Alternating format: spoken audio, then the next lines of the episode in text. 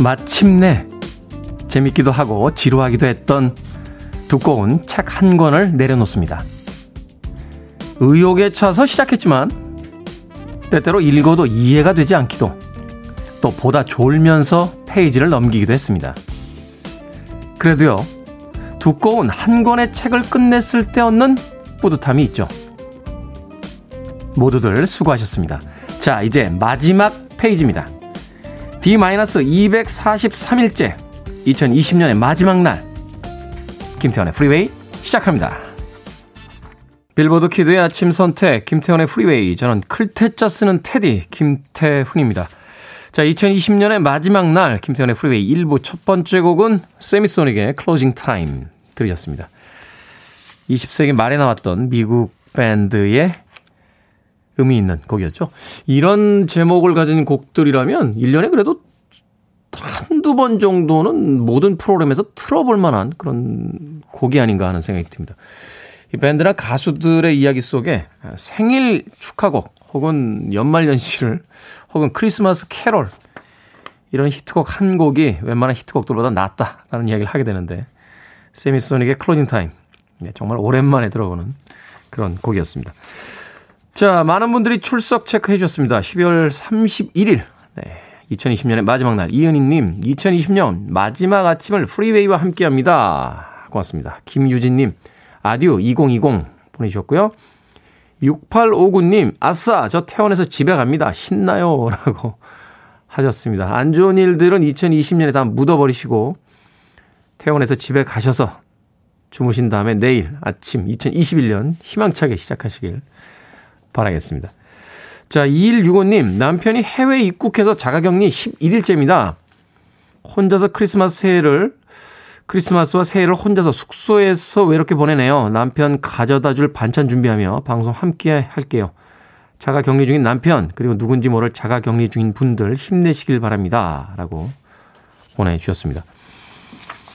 확진자들이 하루에 1000명 정도씩 나오면요. 자가 격리자들이 한 5, 5천 명에서 만 명씩은 늘어난다고 이제 봐야 될 겁니다. 왜냐하면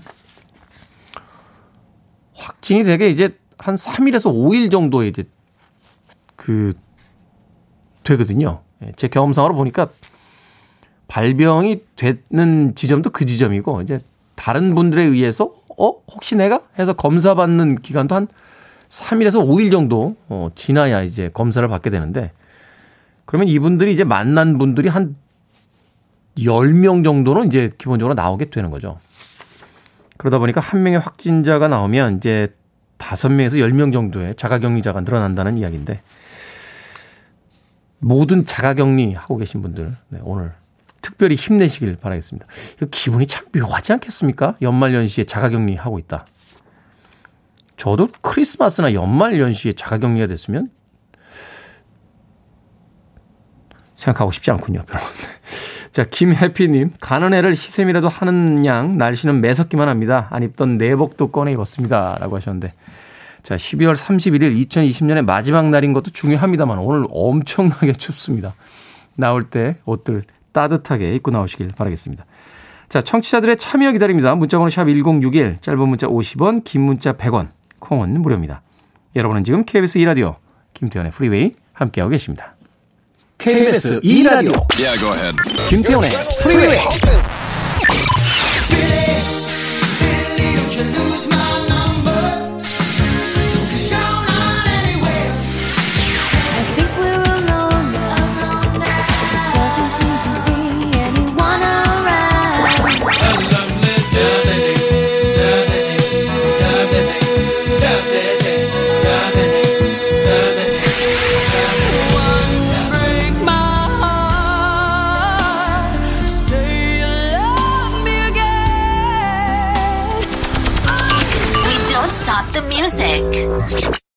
70년대의 빌보드 차트 1위를 어, 기록했던 곡이었죠. Fifth Dimension의 멤버들의 예, 결성이었습니다. 메릴린 맥쿠 앤 빌리 데이비스 주니어 부부 듀오의 You Don't Have to Be a Star 들으셨습니다. 자, 5464님께서요. 김해 한 주유소에서 고객을 기다리면서 매일 방송을 듣는 60, 65세인데요. 지난 122일 동안 하루도 빠짐없이 방송을 들으면서 춤을 추었더니 상당한 발전이 있네요. 고맙습니다. 라고 보내주셨습니다. 어떤 춤을 추고 계신 겁니까?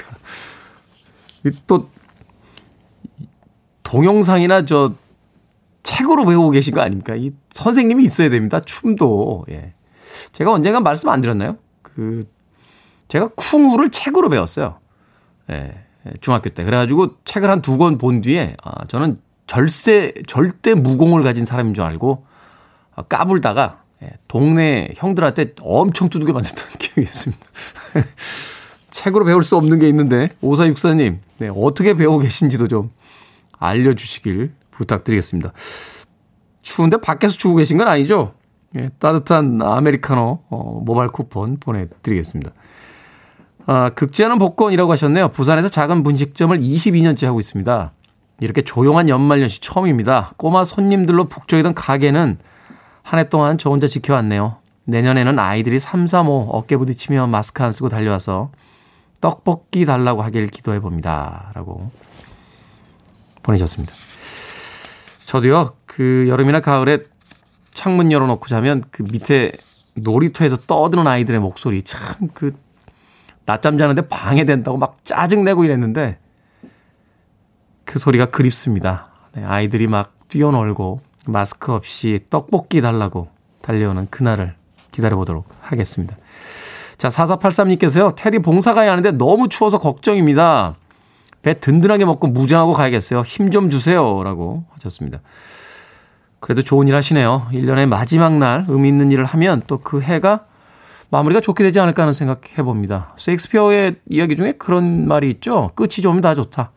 오늘 하루 잘 마무리하시면 2020년 괜찮았다라고 자평하실 수 있지 않을까 하는 생각 듭니다. 자, 5637님, 테디께서 아침 방송 하신다는 거 어제 처음 알았습니다.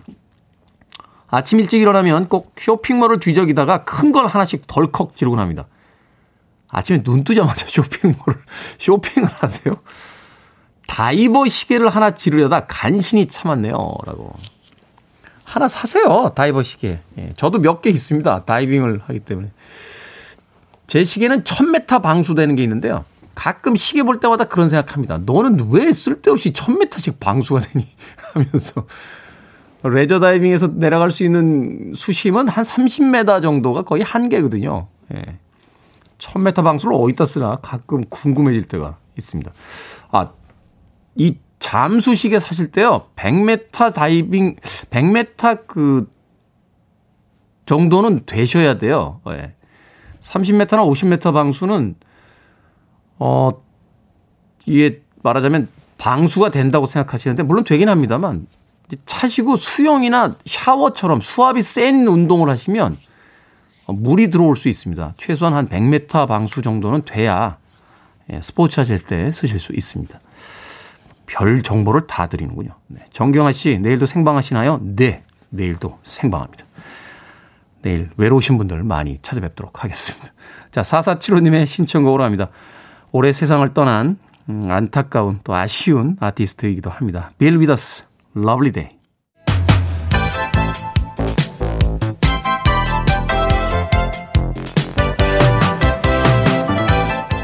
이 시각 뉴스를 깔끔하게 정리해드리는 시간 뉴스 브리핑 최영일 시사평론가와 함께합니다. 안녕하세요. 안녕하세요. 자 청와대가 연말에 추가 개각을 단행을 했습니다. 네, 야 어제 12월 30일이었잖아요. 추미애 법무부 장관의 사표를 드디어 수리를 했고요. 네. 그 후임 장관 후보자로 박범계 더불어민주당 의원을 지명을 했습니다. 어, 이렇게 닮은 꼴이에요. 추미애 장관과 이 박범계 지명자. 어, 이제 일단은 판사 출신이에요. 그렇죠. 법조인 출신이고. 그런데 지금 이제 민주당에서 의원 생활을 오래 했습니다. 박범계 의원은 삼선 의원이고요. 관록의 정치인이 이제 되겠죠. 네. 청문회 때 굉장히 이제 어, 재미있는 사건, 웃음을 뿜어서 음. 박범계라는 별명이 당시에 붙기도 했는데 근엄할 땐 근엄하다가 또 이제 웃, 웃을 때는 파한대소를 터뜨리는 분인데 자 이제 어제 좀 의미 있는 얘기를 했습니다. 대통령의 뜻은 법무부와 검찰이 협력해서 검찰 개혁을 이루라는 것이다. 음, 네. 어제 협력이라는 단어에 이 방점이 찍혀 있어요. 그래서 과연 추미애 장관 1월 2일 올해 취임을 해서 12월 30일 사표 수리까지 물론 이제 일은 1월까지 더 해야 됩니다. 후임 장관이 인사청문회도 통과하고 임명이 돼야 이제 자리를 떠나는 거기 때문에 만 1년을 넘길 것 같은데 자, 이제 후임 장관에게 이제 관심이 쏠리고요. 어제 개각은 이 저 한 명은 아니었어요. 또 추가로 환경부 장관 후보자가 지명이 됐는데 한정혜 의원, 네. 노동운동가 출신의 민주당 의원인데 현재 정책위 의장을 맡고 있기도 합니다. 상당히 이견이 많은 쪽에 합의를 잘 도출하는 또 소통의 정치인이에요. 음. 환경부가 어떻게 바뀔지도 지켜보고 국가보훈처장 주로 이제 군 출신들이 보훈처장을 많이 맡았죠. 이번에도 황기철 전 해군 참모총장입니다. 아덴만 이 해적하고 싸울 때 네. 어, 그때 이제 여명 작전을 진두지휘했던 이 수장이고요. 어, 그런 면에서 이제 여러 가지 이제 이 추가 개각이 연말의 마지막으로 있었고 여기에 더해서 엊그제 결정됐던 공수처장 후보 두 명 중에 드디어 예, 판사 한 명, 검사 한 명 올라갔는데 김진욱 헌법재판소 선임연구관을 지명했습니다. 그래서 역시 비검찰 판사 출신이 검찰 권력을 견제하는 역할을 맡지 않겠는가. 근데 이제 모두 다 이제 인사청문회 대상이거든요. 그렇죠. 그래서 이제 청문회 일정 잡혀야 되고 거기서 또 이제 야당의 공세를 어쨌든 잘 피해 넘어가야 되고 지금 이제 가야 할 길들이 있습니다만 어쨌든 공수처장도 이제 이 임명될 것 같고 나머지 개각이 있었는데 이 와중에 청와대 내부에서는 어, 참모들이 사의를 표한 일이 있었죠. 노영민 음. 비서실장 그리고 이제 김종호 이 민정수석 그리고 또 한 명 김상조 정책실장 이런 인물들이 어제 연말에 사의를 표하면서 대통령의 부담을 덜어드리겠다 하는 의사를 표했습니다. 사실 이번 정부 들어와서 그 최장 그 장관들이라든지 그 참모들이 많았기 때문에 좀 네. 새로운 어떤 변화를 통해서 2021년을 네. 좀 맞이해 보는 것도 나쁘지는 않을 것 같다라는 생각을 좀 하게 되는데요. 이제 임기 후반 좀 이제 이 끝까지 일하는 대통령이 되겠다. 문재인 대통령이 이런 얘기를 하셨거든요. 그래서 아마 이제 참모들과 이제 이 국무위원들을 바꾸면서 마지막 동력을 얻게 되지 않겠는가. 어, 하지만 또 이 정부 초기부터 초대 장관으로 임명돼서 자리를 쭉 지키고 있는 강경화 외교부 장관 같은 장관들도 장수 장관도 있습니다. 네. 자, 다음 뉴스 가보겠습니다. 코로나와 관련해서 어제 뉴스가 아, 굉장히 좀 많았죠? 많습니다. 우선 국내 소식은 영국발 변이 바이러스가 추가로 확인됐다. 네. 지금 두 명이 더 늘었어요. 우선 처음에는 일가족 세 명이 영국에서 들어왔고 검역 과정에서 확진 판정 받았고 격리돼 있었는데 전장 유전체 분석이라는 걸 해보니까 변이 바이러스더라. 그래서 가족 세명이 먼저 확인이 된 거고요. 네. 그런데 그 전에 이 영국에서 들어와서 80대 어, 고령인데 사망자가 한 분 나왔어요. 이분은 이제 심정지로 어, 살고 계시던 오피스텔 복도에서 사망하셨는데 네. 나중에 보니까 양성, 그러니까 사후 확진 판정을 받은 경우인데 영국에서 들어오신 거예요. 그래서 이제 이쪽도 유전체 분석을 해봤는데 변이 바이러스가 맞더라. 그래서 지금 한 명이 추가됐고 그 다음에 또 전혀 다른 경로로 영국에서 두바이, 아랍에미리트를 거쳐서 국내에 들어온 20대 여성도 확진이 돼서 변이 바이러스예요. 그러니까 지금 국내에는 다섯 명이 변이 바이러스로 확인된 가운데 지금 아까 사망자의 가족 세 분도 같이 영국에서 들어왔어요. 아내, 딸, 사위. 근데 사위가 더 먼저 입국을 하면서 자가격리가 풀려서 일부 이 고향, 일산 지역사회에 동선이 나왔습니다. 그래서 혹시라도 어, 또 이제 지역사회로 이 변이 바이러스가 이 스며들지 않았을까 하는 우려가 있는 가운데 방역 당국이 철저하게 조사하고 있고요. 지금 그 사망한 분도 복도에서 돌아가셔서 네. 이 인근 주민이 보고 가서 도와드리고 응급대원도 출동하고 했거든요. 혹시나 하는 이제 검사들이 이루어지고 있습니다. 그리고 국내 소식이 이제 이렇게 진행되는 가운데 드디어 영국에서는 아스트라제네카가 세계에서 최초로 긴급 승인을 획득하면서 이제 접종이 개시되게 됩니다. 네. 코로나 생각 같아서는 2020년에다 그냥 이렇게 묶어가지고 좀 어디다 던져버리고 싶은데 아, 어쩔 수 없이. 근데 이게 백신 관련해서 지금 모더나 파이자가 미국에서는 쭉 맞고 있고 우리나라의 최초 이 저 접종자는 카투사가 될 것 같아요. 음. 왜냐하면 주한 미군은 지금 이제 모더나가 들어왔어요. 네. 그래서 맞고 있는데 문제는 이제 우리나라 같이 주한 미군 사령부에서 이 어, 일하고 있는 카투사는 우리 군이지만 미군에 소속돼서 일을 하고 있으니까 또 이제 한국인 근로자분들 접종 대상이 될 것 같고 우리나라에서도 자 이 책임 문제 부작용에 대한 책임 문제만 미국 정부가 진다면 어, 허락하겠다 이런 입장이에요. 조만간 시작될 것 같은 가운데 미국에서는 간호사 한 명이 확진됐는데 이 저 접종을 받고 나서 백신 접종 받고 나서 8일 후에 감염이 됐어요. 네. 그래서 이거 효과가 있는 거야? 근데 이게 이 두 번 접종 받아야 되는 거예요. 그리고 또 접종 받은 뒤에 한 2주 정도는 그 면역력 생길 때까지 좀 조심해야 된다요 10일에서 14일쯤 있어야 면역이 형성되는데 1차 접종 후에 8일이니까 이때는 면역력이 한 50% 올라온다고 합니다. 2차 접종하면 한 90% 이상 올라온다고 네. 하고 이런 경우가 나올 수도 있다. 이런 이제 사례들이 나오고 있습니다. 내년에 그 접종 받으셨다고 그날부터 바로 마스크 벗으시면 안 된다. 안 되죠, 안 되죠. 네. 자, 국정농단 사건으로 기소된 이재용 삼성전자 부회장 박영수 특별검사팀이 징역 9년을 구형을 했습니다. 네. 박영수 특검. 자, 이게 1심에서는 징역 5년 실형이었어요. 네. 2심에서는 집행유예로 풀려났어요. 이 말세필은 뇌물이 아니다. 이렇게 빠졌습니다. 금액이 줄면서 집행유예를 줬는데 대법원에서 다시 말세필은 뇌물이다. 다시 판결하라. 그래서 파기환송이 된 거예요. 지금 서울 고법에 있는데 결심 공판입니다. 검찰이 구형을 하는 거죠. 네. 이 다른 공범들도 있어요. 삼성전자의 이 임직원들이 있는데 어쨌든 이재용 부회장은 징역 9년. 그 외에 뭐 최지성 어, 저전 사장이라든가 장충기 이제 또 이제 부사장이라든가 징역 7년, 5년 이렇게 구형이 다 됐어요. 이 선고 공판 실제 판결은 1월 18일에 이루어지게 되는데 자 박영수 특검은 이건 죄질이 나쁘다.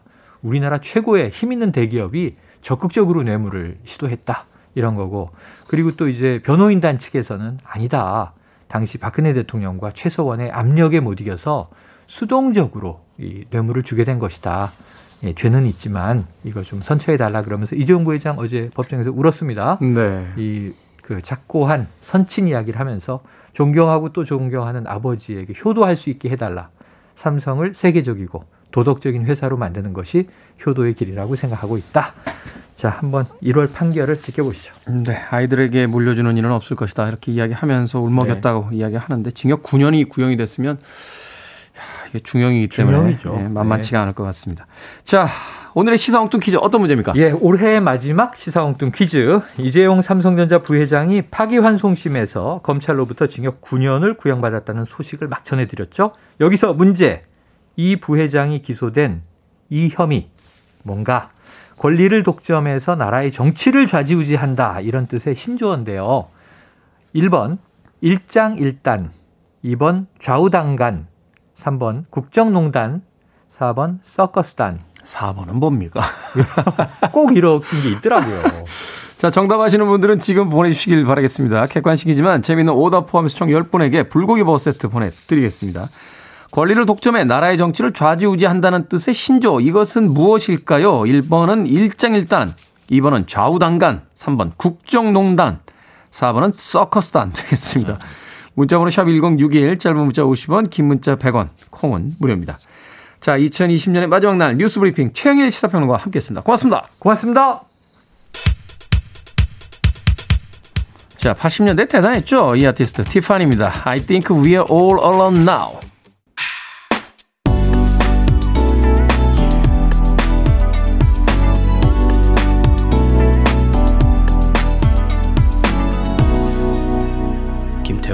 프리웨이 빌보드 kid의 아침 선택 KBS 제2라디오 김태훈의 프리웨이 함께하고 계십니다.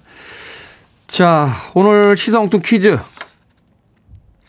문제가 그렇게 어렵진 않았죠. 권리를 독점해 나라의 정치를 좌지우지한다는 뜻의 신조. 이것은 무엇일까요? 정답은 3번 국정농단이었습니다.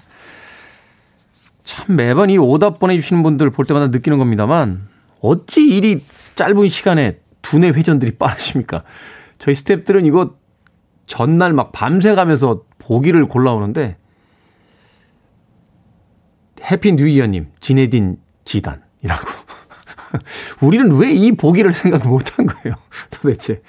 0323님, 5번 공진단. 3519님, 동춘 서커스단. 근데 동춘 서커스단은 왜 동춘 서커스단입니까? 단장님 이름이 김동춘 씨. 뭐 그런 건 아닌 거죠? 예, 잘 모르겠어요. 이기환님, 견자단이라고 보내주셨고요. 0553님, 숭구리당당.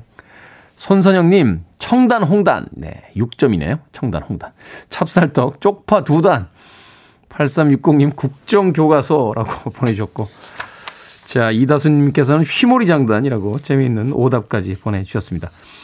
자, 정답자 포함, 재미있는 오답자까지 포함해서 총 10분에게 불고기 버거 세트 보내드리겠습니다. 당첨되신 분들은요, 오늘 방송이 끝난 후에 김태훈의 프리웨이 홈페이지에서 확인할 수 있습니다.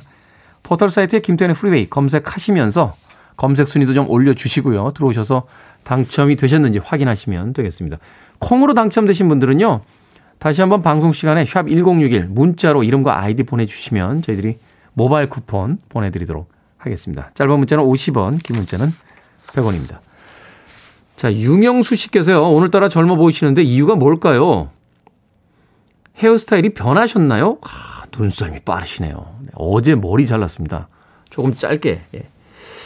그 헤어 디자이너가 좀 길러보시죠. 라고 했는데, 역시 저는 짧은 게 잘 어울리는 것 같아요. 예. 김지현님. 테디, 눈이 부으셨나봐요. 졸려 보이시긴 하네요. 그게 보여요? 제 눈 부은 게? 와, 대단하시네요. 네, 어제 잠을 조금 설쳐서 눈이 조금 부어 있습니다. 그게 보인다고요? 임채연님, 안녕하세요. 태연님, 정말 멋졌어요. 라고. 왜 과거형이죠? 멋졌다니요. 예. 아, 2020년을 보내면서 이제 덕담해 주신 거죠. 네. 2020년에 멋졌습니다. 2021년에는 더 멋지실 겁니다. 이렇게 보내주신 거로 이해하도록 하겠습니다. 손선영님, 테디, 시원한 좋은 아침입니다. 이젠 정말 손이 시려워, 발이 시려워 꽁 합니다. 같은 겨울 날씨 제대로입니다. 전혀, 이, 전혀 2020년 어, 마지막 날 같지 않은 오늘도 테디랑 같이 출발합니다. 라고 보내주셨습니다. 고맙습니다. 오늘 날씨 굉장히 춥습니다. 어, 차에서 내려서 KBS 계단 올라오는 그 짧은 순간에도 예, 목이 이렇게 움츠러들 정도로 날씨가 춥습니다. 지금 출근 준비하시는 분들 목도리 꼭 하시고요. 장갑 챙기시길 바라겠습니다. 자, 7528님의 신청곡으로 갑니다. 80년대에 등장했을 때 이 사악한 헤비메탈 집단에 대항한다라는 모토를 가지고 크리스찬 헤비메탈, 네, 착한 헤비메탈을 지향했던 팀이었습니다. 외모들이 참 놀랍도록 아름다운 그런 팀이었죠. 스트라이퍼, Honestly.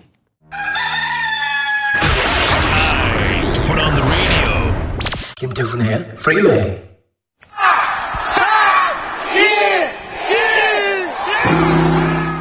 보신각 종소리와 함께 2018년 새해 문이 열렸습니다. 2019년 새 아침이 밝았습니다. 드디어 2020년이 밝았습니다. 이곳에서는 오늘 밤 열릴 제야의 종소리 행사 준비가 한창인데요. 영하의 추운 날씨에도 335 모인 시민들은 새해의 희망을 기원했습니다. 강추위에도 서울 보신각은 발 디딜 틈이 없습니다. 벅찬 함성 소리가 보신각 일대를 가득 메우고 있습니다. 새해 복 많이 받으시길 바랍니다.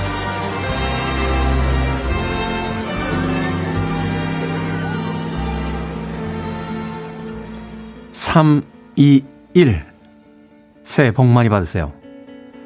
생각을 여는 소리 Sound of Day 올해는 오프라인으론 들을 수 없는 새해를 여는 카운트다운 소리와 힘찬 제야 종 소리 들려드렸습니다.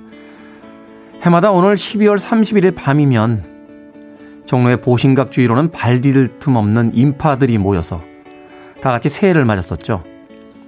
하지만 올해는 이 모든 행사가 취소됐습니다. 1953년 이래 멈춤 없이 진행돼 왔던 타종 행사가 올해는 보신각이 아닌 온라인으로만 들을 수 있게 된 건데요. 저 복잡하고 추운데 뭐하러들 가서 저런다니. TV로 함께 제 종소리 행사를 보며 한마디씩 하던 어머니의 말씀도 아이 그러게 말이야. 응수하던 아들, 딸들의 모습도 올해는 일상이 아닌 추억이 됐습니다. 고음질 VR로 복원된 33번의 제 종소리를 각자의 집에서 들으면서 가족끼리 조용하게 새해를 맞이하시길 바랍니다. 어찌됐건 여러분 한 해 동안 수고 많으셨고요. 새해 복 많이 받으십시오.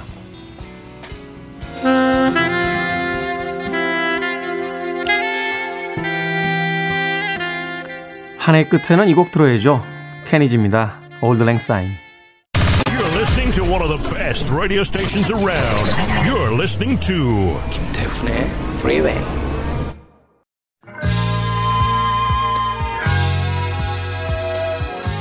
빌보드 kid의 아침 선택 KBS 2라디오 김태훈의 Freeway 함께하고 계십니다.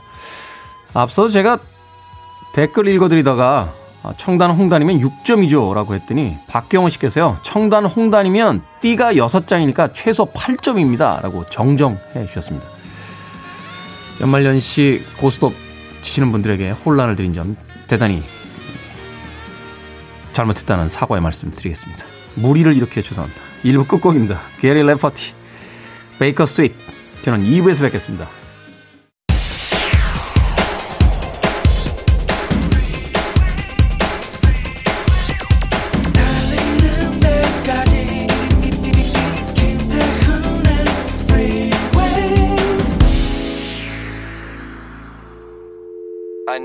arms around me. I need to feel your touch.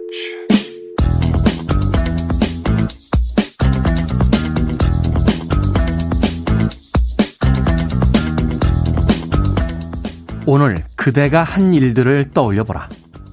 조지 엘리엇. 해가 기울고 하루가 저물면 가만히 앉아. 오늘 그대가 한 일들을 떠올려 보라. 누군가의 마음을 달래줄 따뜻한 말 한마디. 세심한 배려의 행동, 햇살 같은 친절한 눈빛이 있었는지를 그랬다면 그대는 오늘 하루를 잘 보냈다고 생각해도 좋으리라. 하지만 하루가 다 지나도록 온종일 그 긴 시간에도 누군가의 얼굴에 햇살을 비춘 일이 떠오르지 않는다면 아주 사소한 일도 떠오르지 않는다면 그날은 차라리 없는 것보다 더 나쁜 날이었다고 하리라.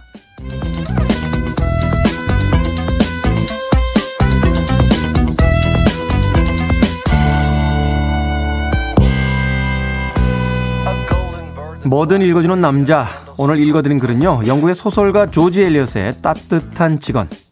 오늘 그대가 한 일들을 떠올려보라 였습니다. 애청자인 조우님께서 프리웨이 홈페이지를 통해 한 해의 마지막 날 나누고 싶은 글이다 하면서 올려주셨습니다. 고맙습니다. 2020년의 마지막 날, 오늘 여러분이 한 일 어떤 것들이 있으십니까? 조금 이른가요? 무엇인가를 하기에는. 평소와는 조금 다른 기분으로 일어났지만 늘 그렇듯 헐레벌떡 세안을 하고 분주하게 아침 준비하기 혹은 아침을 걸은 채 이런 출근길에 나서느라 이 아침에 제대로 뭘 한 게 없다 싶으십니까? 아닙니다. 여러분은 아주 엄청난 일들을 하고 계십니다. 고맙습니다. 수고하셨습니다. 누군가에게 작은 인사말을 건넸다라면 또 그래서 그분의 얼굴에 미소가 떠오르게 하셨다라면 여러분은 정말 소중하고 큰 일들을 하신 겁니다. 또 오늘도 어김없이 프리웨이를 애청해주고 계시다는 거 사는 이야기를 저와 함께 나눠주시고 하루의 시작을 늘 프리웨이와 함께 해주시는 여러분들은 이미 저를 포함한 많은 사람들에게 기쁨을 주고 계신 겁니다. 진심으로 감사드립니다. 오늘 하루도 아니 올 한 해도 아주 잘 보내셨습니다. 김연신 님께서요. 아 좋네요 라고 문자 보내셨습니다. 오아시스잖아요. 네. 저희가 뭐 그냥 만만한 음악을 틀어드리지는 않습니다. 오아시스 아닙니까? 네. 오아시스. 오아시스의 Don't Look Back in Anger 들으셨습니다. 1년을 마무리하는 데 있어서 이 곡이 이렇게 쓰일 줄은 저도 몰랐습니다. 아이러니한 것은 이 오아시스라는 밴드는 이제 해체를 했는데 멤버들끼리 맨날 싸웠어요. 6713님께서요. 테디 어제 종무식하고 오늘은 집에서 꼬박 2시간 잘 듣고 있습니다. 언제 들어도 기분 좋은 목소리 내년에도 잘 부탁합니다. 라고 보내주셨습니다. 고맙습니다. 저도 뭐든 읽어주는 남자 오늘 조지 엘리엇의 오늘 그대가 한 일들을 떠올려보라 하면서 어, 올한 해를 좀 생각을 해봤습니다. 많은 일들이 있었네요. 어, 작년부터 하던 일이 있었는데 올해 초에 그만뒀었어요. 그래서 2020년 참 별로다라고 생각을 했었고 또 코로나 때문에 어, 하고자 했던 계획들이 다 틀어졌고 그러던 와중에 갑자기 미니롱 PD가 전화가 와서 나 좀 보지? 라고 해서 KBS에 왔더니 아침 7시 라디오를 하자는 거예요. 그래서 제가 면전에서 크게 웃어줬어요. 7시 라디오를 하려면은 4시나 5시에 일어나야 되는데 그 시간은 사람이 일어나는 시간이 아니다. 그 시간은 자는 시간이다. 제가 되게 취침을 3시에서 4시 사이에 했거든요. 그런데 결국 어 2020년의 마지막 날 이 자리에 앉아서 음악을 틀고 있습니다. 그러면서 느끼게 되는 건 음악을 트는 일이 제가 가장 좋아하는 일이구나 하는 생각 다시 한번 해보게 됩니다. 아, 이 시간을 빌어서 올 한 해 동안 사랑해주신 여러분들 또 좋은 제안을 해주신 미니롱 PD, KBS 스탭들 예, 모두에게 감사의 말씀 드리겠습니다. 내년에도 계속 하고 싶다 이런 의미를 이제 담고 있습니다. 자, 일상의 재발견, 우리의 하루를 꼼꼼하게 들여다보는 시간, 뭐든 읽어주는 남자. 여러분들도 참여하실 수 있습니다. 여러분 주변에 의미 있는 문구 보내주시면 되겠습니다.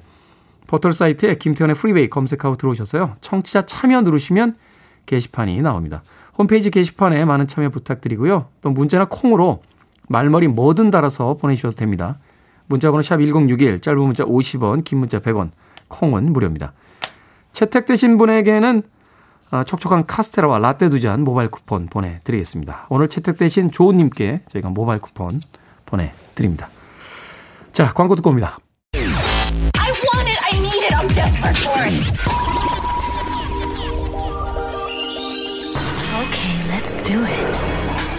김태훈의 프리웨이 피터 세테라의 목소리 그리고 간주 부분의 어쿠스틱 기타의 소리 참 좋네요. 김미영 씨의 신청곡 시카고의 If You Leave Me Now 들으셨습니다. 앞서 들으신 곡은 4764님의 신청곡 토니 브랙스톤의 Unbreak My Heart 이었습니다. 6721님께서요. 태호님 저는 아파트를 돌면서 푸드트럭으로 한과를 팔고 있습니다. 지난주부터 5인 집합금지로 일을 못하고 있어요. 아파트 단골 손님들 새해 복 많이 받으세요. 라고 보내주셨습니다. 예전에는 사람들이 이렇게 북적북적 모여 있으면 어, 뭐지? 하고서 일부러라도 찾아가서 어, 구경하고 보고 뭔가를 사고 했는데 요새는 어디든지 갔다가 사람들이 많으면 이렇게 겁을 집어먹게 되잖아요. 우리 일상이 참 많이 변해가고 있다 하는 생각 해보게 됩니다. 6721님, 네, 커피 and 도넛 모바일 쿠폰 보내드리겠습니다. 따뜻한 커피와 도넛 드시고요. 어, 올 한 해 마무리 잘 하시고 내년에는 좀 더 많은 손님들 만나 뵙길 바라겠습니다. 9625님께서요. 테디 안녕하세요. 크리스마스 이브에 아들 논산 훈련소에 입소시키고 돌아온 엄마입니다. 얼마나 낯설고 추울까요? 그래도 잘 견디고 버텨서 멋있는 사나이로 변해 돌아오겠죠? 라고 보내주셨습니다. 어머니들이 걱정하실 필요 없어요. 어, 들어갈 때는 이렇게 눈물 글썽글썽해서 들어가는데 훈련소 들어가서 한 반나절 지나면 또 또래들끼리 친해져 가지고요. 야, 너 어디서 왔냐? 막 이러면서 금방 적응하고 재밌게 지냅니다. 아, 어머님들 너무 걱정하지 않으셔도 될 것 같습니다. 9625님께도 커피 and 도넛 모바일 쿠폰 보내드릴게요. 커피 한 잔 하시고요. 아들 걱정 안 하셔도 됩니다. 끝에 이렇게 쓰셨어요. 4주 훈련 후에 집에 옵니다. 뭐예요? MT 같네요. 자, 3848님의 신청곡으로 갑니다. 필 콜린스, Don't Lose My Number.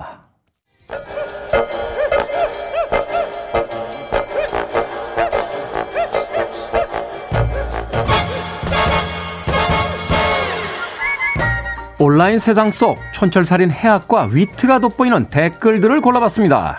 댓글로 본 세상.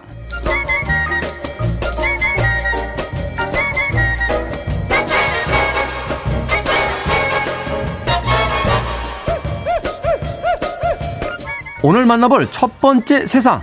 높이가 829m, 163층. 세계에서 가장 높은 빌딩 두바이의 부르즈 칼리파에 BTS 멤버 B의 생일 축하 이벤트 광고가 등장했습니다. 단발성 광고지만 광고비만 최소 1억. 역시 BTS, 역시 K-팝입니다. B, 하루이 났지만 생일 축하합니다. 자, 여기에 달린 댓글들입니다. B 땡땡님, 와, 태어나서 저런 생일상을 누가 받아볼 수 있을까요? BTS 부모님들은 밥 안 먹어도 배부르시겠습니다. 피땡땡님, 오래전에 두바이에서 승무원으로 근무했어요. 한국이란 나라에 지하철은 있냐면 무시하던 일부 무지한 동료들 생각이 나네요.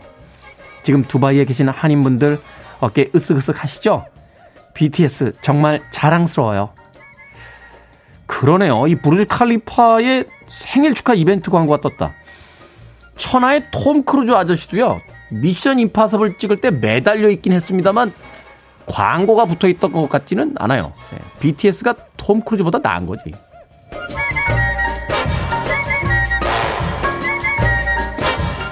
두 번째 댓글로 본 세상. 한국관광공사가 음식명 외국어 번역 표기 기준을 발간했습니다. 불고기, 비빔밥과 달리 외국인에게 상대적으로 잘 알려지지 않은 한국 음식들을 번역해 설명하는 게 여간 힘든 일이 아니었다고 하는데요. 하긴 주물럭, 뭐 두루치기, 순대 이걸 어떻게 번역해서 설명했을까? 궁금한데요. 여기에 달린 댓글들입니다. 조롱이 아빠님, 아니 다른 건 몰라도요. 6회를 식스 타임이라고는 하지 맙시다. 번역기 돌리셨군. 밝은 세상님, 우리가 외국 가면 음식 이름 어렵듯이요. 외국인도 우리나라 오면 당연히 어렵겠죠. 그냥 두죠. 그렇죠. 이걸 꼭 영어로 번역을 해야 합니까? 아니, 빈대떡은 빈대떡이지, 뭐, Korean pizza. 이게 말이 돼요? 감자탕을 potato soup라고 하신 이태원 아주머님 생각납니다. 예, 안 그러셔도 돼요. 외국 친구들 감자 수프 시켰다가 감자탕 나오면 깜짝 놀랍니다.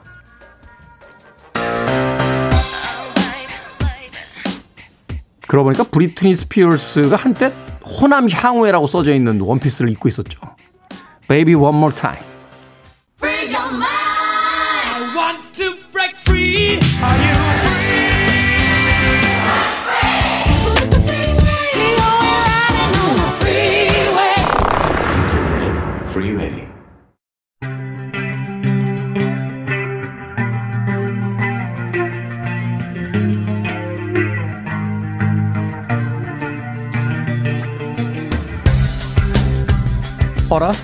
이거 어디서 봤더라? 오늘날 닮은 꼴 사건을 역사에서 찾아보는 역사 대자뷰. 이 시간은 공간 역사 연구소 박광일 소장님과 함께합니다. 안녕하세요. 안녕하세요. 자, 2020년의 마지막 날입니다. 네. 경자년에서 신축년으로 가는 길목에서 이제 만나게 됐는데 이게 60년마다 한 번씩 반복되는 거니까. 그렇죠. 네네. 네. 역사 속에 이때 또 어떤 일이 있었는지 궁금해지네요. 네, 제가 이제 신축년 관련해서 어, 좀 이렇게 찾아보니까 별로 나오는 게 없더라고요. 그래서 이제 몇 개 그나마 이제 나오는 것 중에 하나가 그 경정 연간에 있었던 조금 네. 안 좋은 사건이었던 신축 옥사가 있는데 이게 굉장히 복잡한 정치적인 사건입니다. 그런 의미에서 이 신축 옥사 얘기를 좀 하면서 그 정치 그다음에 이제 또 한편으로는 이 국민이라고 하는 어떤 그 정치인들이 뒤에 뒷배로 삼고 있는 부분들을 어떻게 해석하면 좋을지 살펴보면 좋을 것 같은데요. 네. 그래서 그 내용을 조금 준비를 해왔습니다. 신축 옥사요? 이거 참 저는 뭐 최근에 개정된 역사 교과서는 못 봐서 모르겠습니다. 예전에 들어본 기억이 별로 없는. 네, 그렇게 큰 사건은 아닌 것처럼 다뤄지기도 하죠. 네. 왜냐하면 이제 경종이라는 임금 자체가 그렇게 중량감이 있지 않기도 하지만요. 그런데 이제 이 신축 옥사 자체도 사실은 뭐 크게 중요하다기보다는 그 뒤에 있는 이민 옥사에서 오히려 이제 사람들이 한 60명 이상 죽게 되면서 이제 네. 이거를 합쳐서 신임 옥사라고 많이 부르기 때문에 신축 옥사 자체만으로는 들어보시지 못한 분들도 있을 것 같습니다. 내용을 이제 간략하게 소개를 해 드린다면 이제 경종이 즉위를 했는데 경종이 즉위하자마자 당시 집권당이었던 노론이 경종에게 제안을 합니다. 그 제안이 음. 바로 뭐냐면 지금 임금께서 아들이 없으니 지금 동생이 있는데 그 동생을 후계자로 삼자. 음. 그 후계자를 그래서 이제 세자 대신 동생이기 때문에 세제라는 표현을 씁니다. 네. 그래서 이 세제로 책봉하자고 경종에게 강권을 합니다. 약간 기분 나쁜데요? 방금 즉위했는데 후계자부터 세우자 이렇게 이야기하면? 그렇죠. 당시 어. 경종의 나이가 33살인데 아직 젊은데. 어, 아직 젊죠. 물론 이제 당시로 치면은 한 17, 18에 보통 아들을 낳는 딸을 낳는 것에 비하면은 비교적 나이가 좀 있다고는 하지만 그렇다고 하더라도 이게 신하로서는 적절하지 않은 반응일 수 있는데 그렇죠. 그럼에도 불구하고 경종이 이제 자신의 그 지위가 굉장히 조금은 취약하다고 봤던 건지 그 제안을 받아들입니다. 음. 거기까지만 하더라도 굉장히 어떻게 보면 경종으로 볼 때는 좀 자존심 상하는 일인데 문제는 그 다음에 세제 책봉이 되니까 그 다음에 뭘 하자 그러냐면 세제에게 대리 청정을 시키자라고 얘기를 합니다. 세자에게 대리 청정을 시키자. 그러니까 이제 정치의 일선을 일단 한번 시험을 시켜봐라.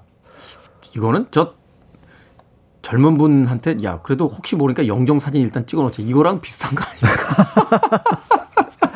자 이쯤 되니까 어, 대, 그러니까 세제 책봉까지는 어떻게 보면은 용납하고 있었던 소수당 이었던 소론 쪽에서 가만히 있었는데 이 부분에 대해서 이거는 좀 심하다라고 네. 얘기를 하게 되면서 결국은 거기에 대해서 반발이 일어나게 됩니다. 그리고 노론 내부에서도 아니 세제 책봉도 조금 무리한 부분이 있는데 대리청정까지 얘기하는 거는 문제가 있지 않느냐 라고 얘기를 하니까 결국은 거기에 힘을 얻은 경종이 이 세제 책봉을 가 그다음에 대리청정을 주장했던 주요 인사 4명을 이제 귀향을 보내게 됩니다. 그렇죠. 일종의 영모 비슷한 이제 혐의를 씌우는 거군요. 그렇죠. 그러니까 어. 영모라기보다는 왕을 능멸했다 정도로 아. 이렇게 봤던 거죠. 네. 그런데 여기에서 이제 여기에 기름을 끼얹는 사건이 일어나게 되는데 바로 뭐냐면 목호령이라고 하는 술사, 그러니까 직관이었는데 이 직관이 소론 측에게 뜻밖의 정보를 제공을 하는 거죠. 경종이 세자 시절에 이 노론 쪽의 자제들이 경종을 죽이려고 했다. 오. 라고 하는 1급 어떻게 보면은 고변이 일어나게 되면서 결국은 그 다음에 이민년에 아까 말씀드렸던 것처럼 60명 넘는 사람들이 처형을 당하고 그 중심에 있었던 4명이 대신 뭐 김창집이라든지 이명 같은 사람들도 처형을 당하게 되면서 이 사건이 굉장히 이제 큰 사건으로 어, 확산되는 이 일이 우리가 알고 있었던 신축 그다음에 이민년 옥사 그래서 신임 옥사라고 부르는 사건이 되는 거죠. 이게 굉장히 큰 사건이군요. 네네네.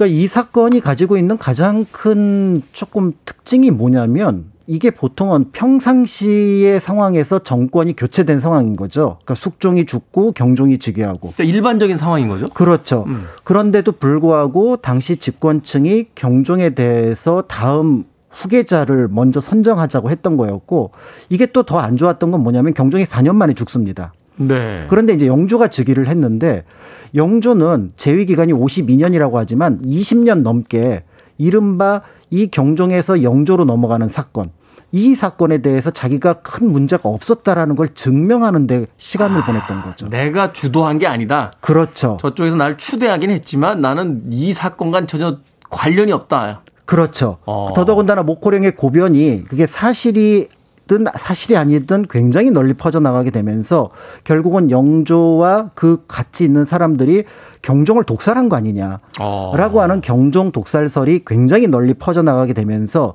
일전에 이제 이 프로그램에서 한번 다룬 적이 있었던 이인자의 난 이라고 하는 영조 때 굉장히 큰 지방에서 반란 사건이 음, 네. 일어나게 되는 것들도 결국은 이렇게 연결이 돼서 결국 우리가 영조에 대해서 탕평책을 실시했지만 그게 성공하지 못했다라고 얘기를 하는데 그 배경 가운데 하나가 바로 이 어, 신축년 그다음에 이민년에 있었던 옥사가 큰 영향을 끼쳤다라고 볼 수가 있습니다. 음, 네. 우리가 영조에서 정조로 이어지는 시대에 대해서는 참 많은 어떤 이야기도 듣고 영화도 보고 뭐 이렇게 했었는데 영조가 어떻게 임금이 됐는지에 대해서는 오늘 좀 새로운 이야기가 아닌가 네네네. 생각이 듭니다. 신축옥사. 네. 큰 사건이 있었던 60, 60년 전은 아니군요. 깜짝. 60년 전은 아닙니다. 네네네. 꽤 오래된 음. 조선사의 이야기를 들려주셨습니다. 자, 음악 하나 듣고 와서 계속해서 역사 대자뷰 박강일 소장님과 함께 이야기 나누겠습니다. Against the Machine입니다. Killing in the Name. Against the Machine의 Killing in the Name 들으셨습니다. 오늘의 역사 데자뷰와 어떻게 맞물리는지는 여러분들께서 직접 해석해 보시길 바라겠습니다. 자, 빌보드 키드의 아침 선택, KBS 1라디오, 김태현의 프리웨이, 역사 데자뷰, 박광일 소장님과 함께하고 있습니다. 자, 오늘 이제 신축옥사 사건 다루고 있는데, 네네. 이 자손이 없다. 이게 아마 그 조선시대뿐만 아니라 역사 속에서 이제 임금들의 가장 아킬레스건이 아니었을까. 그래서 노론이 좀 경종을 우습게 본 거 아닌가 이런 생각도 드는데. 그렇죠. 그래서 이제 단순하게 이제 어떻게 보면은 그 당시 집권당이었던 노론이 힘을 과시했다라고 볼 수가 있는데 네. 노론 측에서는 여기에 대한 근거를 제시를 하게 됩니다. 그러니까 그 전에 한 4년 전에 있었던 사건인데요. 어 1717년에 숙종이 굉장히 이제 몸이 안 좋아졌을 때입니다. 몸이 안 좋아졌을 때 노론 대신 좌의정이었던 이이명이라고 하는 이를 부릅니다. 네. 부르는데 문제는 이게 뭐냐면 독대 형식이었다라는 거예요. 두 사람만 이야기를 나눴다. 이거는 불법입니다. 조선 시대에는. 아, 그 증인이 없으면? 네. 그래서 반드시 두 사람이 따라 붙는데 이제 승지 중에 한 명이 따라 붙고요. 좀 다른 이야기는 한데 제가 이야기 듣기로는 옛날에 지금은 아닙니다. 네. 60년대 70년대 이럴 때는 군 장성 몇 명이서 술 마시면 안 됐대요. 아. 이게 또 뭔 일이 벌어지나 정보부에 있는 사람들 같이 껴서 이렇게 술 드셨다고 뭐 이런 그쵸, 얘기도 들었던 그쵸. 적이 있는데. 네. 그러니까 이제 사실은 왕의 행 어떤 행동에 대해서는 그 사관일이 늘 따라붙게 돼 있습니다.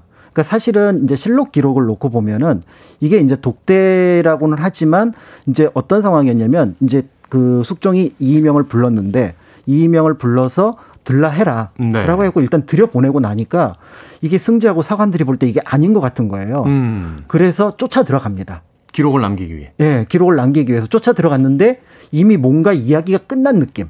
아, 약간 느낌이 그 의자왕과 계백 같은 거 아닐까? 네가 거시기 해야겠다. 이, 이 얘기한 거 그러니까 이제 실록 자체에서도 이제 이렇게 기록이 되어 있고요. 그런데 이제 여기서 이제 노론 측에서 주장하는 바에 따르면은 이게 뭐냐면은 이때 당시 이제 그 다른 왕자였던 연령군하고 연인군을 좀 부탁한다라는 음. 뜻이었고 우리는 그 뜻에 따라서 연인군 나중에 이제 영조가 되는 연인군을 어떻게 보면은 보호하려고 했다라고 얘기를 하는데 사실은 이거를 이렇게 해석을 하더라도 보호하는 것과 세제로 책봉해서 현재 있는 경종을 압박하는 것과는 다른 문제가 되는 거죠. 네. 그리고 이제 더 나아가서 이게 이제 실록이 편찬됐을 때가 이른바 노론 집권기입니다. 아, 그러니까 이제 헤게머니를 잡고 있을 때. 그렇죠. 그런데 이제 그 영조 때도 아주 일부긴 하지만 소론이 집권했던 시기가 있었거든요. 네. 이 소론이 보기에 이 실록 기록이 맞지 않는 것 같은 거예요. 어. 그런데 이제 그래서 실록 전체를 개편하려고 했는데 그거는 조금 시기상으로 어려우니까 여기에 이른바 우리가 책을 냈을 때 오타가 나면은 정오표를 붙이잖아요. 이 정오표를 붙이는 것처럼 숙종 실록에 대한 정오표를 붙입니다. 이게 아. 정오보궐이라는 거예요. 정오보궐. 네, 그래서 숙종실록은 숙종실록이 있고 숙종실록 정오보궐이라고 하는 부록편이 붙어 있습니다. 네. 이게 이제 소론 측의 입장을 반영한 건데 거기에 따르면 숙종은 얘기한 것이 어, 세제의 대리청정, 아, 그러니까 세자, 경종의 대리청정을 부탁한다는 거다. 그리고 그 뒤에 굉장히 길게 써놨는데 어떻게 신하가 돼서 왕이 부른다고 독대를 하느냐. 아. 이것 자체가 용서받지 못할 것이다를 굉장히 길게 써놨습니다. 그러니까 소론 측에서 볼 때는 설사 그 내용도 잘못됐거니와 그 형식조차도 문제가 되어 있으니 그걸 가지고 우리가 알고 있는 신축 이민 옥사에 대해서 어떤 그 자신들의 어떤 벗어날 방법을 찾지는 마라. 이런 방식의 기록이 남아 있는 거죠. 말하자면 이제 현대 정치에서 소위 밀실 정치라고 하는데 네네네. 이 어떤 정식적인 그 의사소통의 어떤 구조와 어떤 의사 결정의 과정을 거치지 않고 네. 자기들끼리 골방에 앉아서 쏙닥쏙닥 하고 정치하면 안 된다. 그렇죠. 이것은 정도에 벗어나는 짓이다. 이걸 벌써 조선 시대부터 이제 주장을 하고 있었다는 이야기죠. 그렇죠. 조선이 가지고 있는 장점 단점이 있는데 장점에 관한 한 적어도 이 기록, 특히 이제 태종이 예전에 말에서 떨어졌을 때 야 말에서 떨어졌다는 거 사관이 기록하게 하지 마 했더니 사관이 나한테 기록하지 말라고 했다는 것까지 기록을 해놨거든요 실록에. 그분도 참 대단하시네. 근데 이게 어떻게 보면 조선이라고 하는 나라가 그 위태위태한 과정 속에서 500년 넘게 생명력을 이어갔다라는 면에서 볼 때 사실은 이런 부분들은 충분히 지금도 우리가 참고해야 될 부분인 것 같습니다. 다시 이제 신축국사로 넘어가게 되면은 결국 이런 어떤 노론과 소론의 얘기들 속에서 사실은 노론도 굉장히 현재 어떤 경종을 압박하기 위해서 예전의 숙 국종의 뜻이라고 하는 네. 것을 가져와서 어, 경종을 압박한 것은 굉장히 어떻게 보면 좀 무리한 수였다라는 것이 보여지고요. 사실은 소론 쪽에서도 목호령이라든지 그 목호령을 또 배후에서 어, 어떻게 보면 움직였다고 하는 김일경이라는 사람이 있는데 이 사람들을 소론 측에서 상당히 좀 부담스러워 했어요. 네. 왜냐면 강경파인데 아. 결국은 그래서 결국은 처음에는 이민 옥사에서는 노론을 제거하는데 큰 성공을 했지만 결국 이 사건으로 소론이 또 실각을 하게 되거든요. 네. 그런 면에서 정치에서 무리한 수를 쓰는 부분들에 대해서는 이 두 개 노론이나 소론 역시 이 신임 옥사에서는 둘 다 패자였다라는 것들을 짐작해 볼 수가 있는 거죠. 그렇죠. 중요한 일일수록 편법이나 어떤 술수보다는 이제 전공법을 선택하는 것이 맞습니다. 정답이죠. 제가 오늘 두 번째 이야기 하게 되는데 영화 보면 타짜들이 그러더라고요. 밑장 빼지 말라고. 네. 그냥 정수를 통해서 해 나가는 것. 그렇습니다. 그 조선 시대가 이런 기록을 남겼다는 건 조선 시대가 참 문명 국가였다는 걸 다시 한번 좀 네. 깨닫게 네. 해주는 부분이 아닐까 하는 생각을 해보게 됩니다. 자, 역사를 통해 오늘을 돌아보는 역사 대자뷰. 오늘은 조선시대 신축년에 일어난 신축 옥사에 대해서 알아봤습니다. 공간역사연구소 박광일 소장님이었습니다. 고맙습니다. 감사합니다.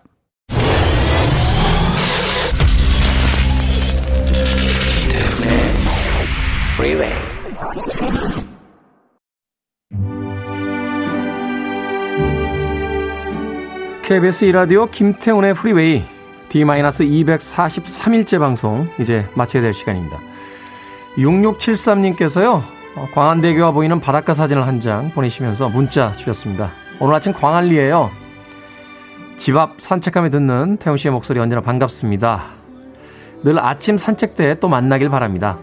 새해에도 건강하시길 4시 30분에 일어나는 일이 즐겁진 않겠지만 그 목소리를 기다리는 우리가 있다는 걸 기억해 주시길 바랍니다. 라고 따뜻한 사연 보내주셨습니다.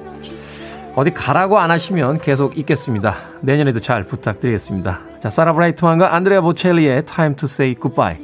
2020년의 끝곡입니다. 저는 2021년 내일 아침 7시에 돌아옵니다. 고맙습니다.